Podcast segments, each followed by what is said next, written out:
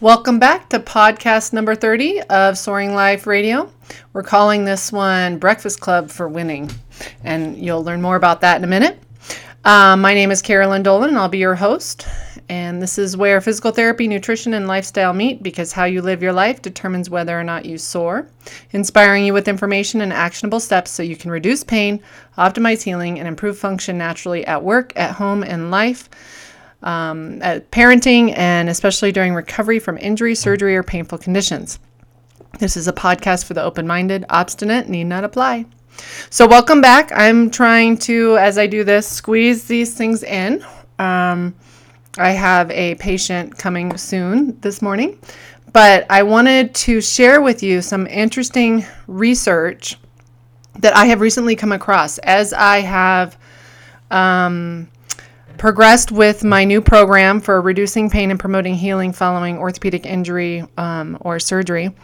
Um, I continue to struggle with resistance for people changing how and what they eat. And I totally get it. We each have different personality styles and tendencies, like I've discussed before, and that some people need information, some people need accountability, some people are internally driven, and then some folks are um, just do what they want to do.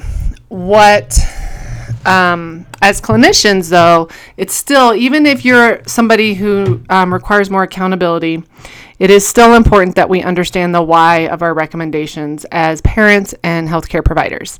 And so, this research, the research I'm going to present today is actually three studies kind of confirming the importance of breakfast. Um, one of the things I'm going to think I'm going to start incorporating this into um, my program, my healing program, because I think it's simple to do in the sense that it's one step that can have potentially a very profound impact on our ability to improve our sleep, um, to improve improve our metabolism, which is also um, related to our inflammatory state.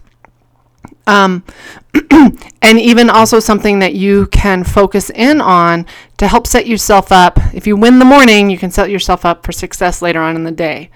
Um, as many of you guys who follow me know, I've harped a lot on things like gluten, and there's a lot of debate, and I will own that I was pretty um, religious about it for a while, but it, the research supports that it absolutely is worth considering eliminating um, to really see how it fits in your life whether or not you are required to uh, have it out of your life forever or not really depends on whether or not you're able to give it up for a period of time and see what happens. The causes of problems with gluten are yet to be really um, determined from the research standpoint about exactly why it's become so problematic for many people and genetic causes, environmental causes, um, and things like that.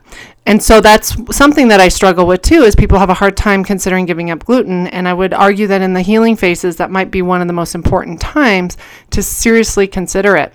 But I understand that it's hard and pe- different people um, live different lives than I do and are different types of people. So I came across this research related to breakfast and I'm going to shift my focus in my program to um, shifting my focus to asking people to really commit to a solid breakfast. And these research studies, and, and by solid breakfast, I mean um, protein, um, low on re- um, avoiding refined flours for breakfast, particularly wheat, and maintaining a whole foods, naturally gluten free breakfast. and here's why.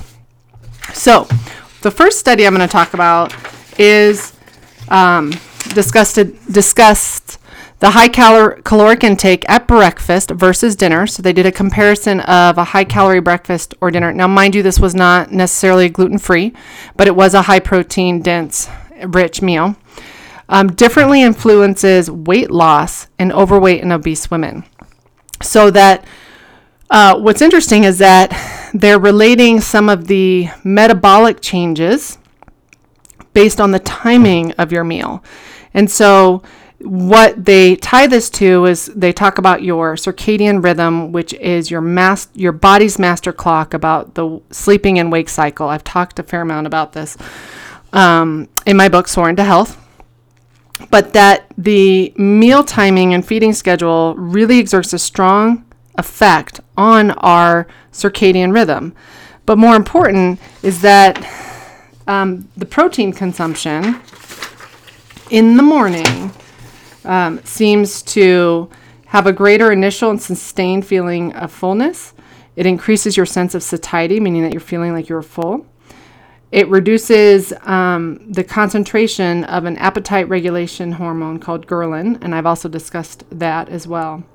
So, what they did is they took, they had a randomized open label parallel arm study design in which patients received dietary advice to one of the two um, isocaloric weight loss diets. So, they each had the same um, number of calories for 12 weeks.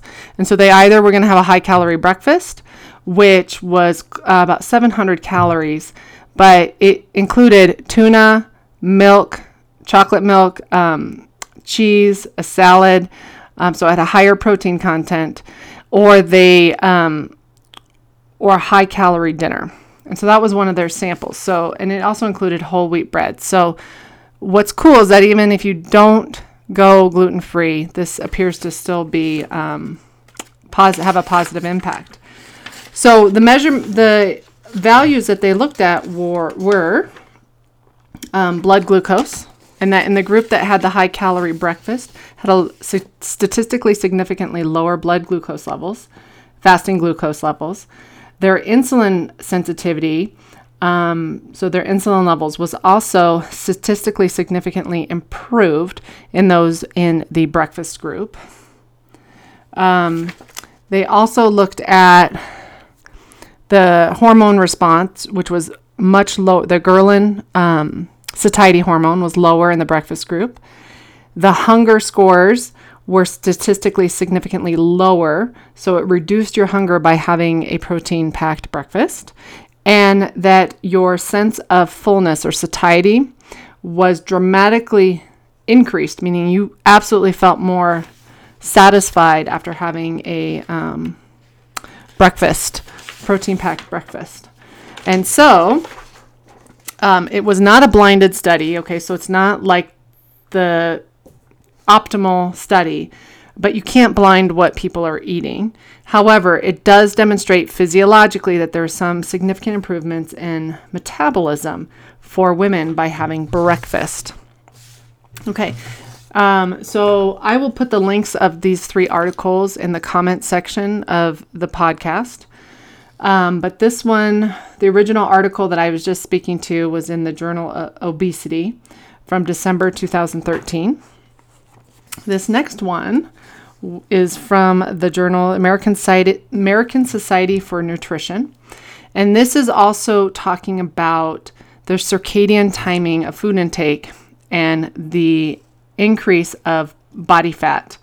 And so this had a 110 participants aged 18 to 22 years old, and they had a 30 day cross sectional study to document the sleep, circadian behaviors, and their meal timing.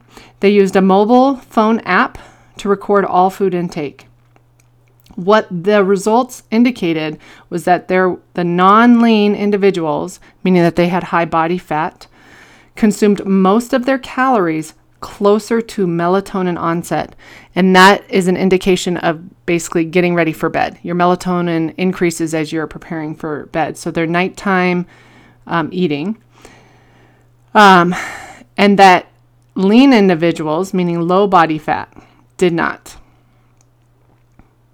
Um, consumed their meals further away from the, the melatonin onset they showed there was a statistical significance in the timing of food intake relative to that melatonin onset was significantly associated with percentage of body fat and body mass index meaning the more um, food you ate closer to your bedtime was associated with increased body fat um, and that this is further evidence for consumption of food during the circadian evening and or night is associated with weight gain. And that this was independent of other risk factors related to what type of food was intake was eaten the activity le- level, although all of those play an important role in body composition, that the timing of the meal was important. It was um, independent of those factors. And then finally, this is, um, gosh, and that this last article was uh, published in 2017, American Society for Nutrition, um, by authors McHill. And again, I'll post that link. And then also we have the this is from Diabetes Care. Let's see, when was this published? Uh, 2017. Um, and it was titled Influences of Breakfast on Clock Gene Expression, expression and Postprandial Glycemia in Healthy Individuals and Individuals with Diabetes. And this was a randomized clinical trial. They, the specific aim of the study was to explore the acute effect of breakfast consumption or omission on glucose homeostasis and clock gene expression in healthy individuals and individuals with type 2 diabetes. Meaning they were looking about looking at whether skipping breakfast or consuming breakfast had a direct effect on the glucose levels and whether or not it affected a person's ability to sleep. Um, so this is also really fascinating because they found that the breakfast consumption does directly affect your circadian clock and the gene expression leading to the normal cycle of sleep. And that skipping breakfast adversely affects that clock, so it's going to adversely affect your ability to sleep. Um, uh, and it was also correlated, skipping breakfast is also correlated with an increased glycemic response in both healthy individuals and those with with diabetes. So, what what's the moral of the story here? The take home message. Well, for me, it makes it very clear that it is important to have a protein packed breakfast. As far as my healing plan, I plan on shifting it to promoting um, a whole foods, nutrient dense, protein packed breakfast that is naturally gluten free. Um, because the important part of sleeping and that healing process is critical. And if we're not timing our meal appropriately, then we're going to have an adverse re- effect on our ability to sleep. And during that recovery process, it's going to be important to focus in on that. But what I like about this, and I, if you follow me on Facebook, I had brought this up because I'm really interested in the psychology of how we can change behaviors. And oftentimes I see people eyes glaze over when I start to talk about all these factors that are really important.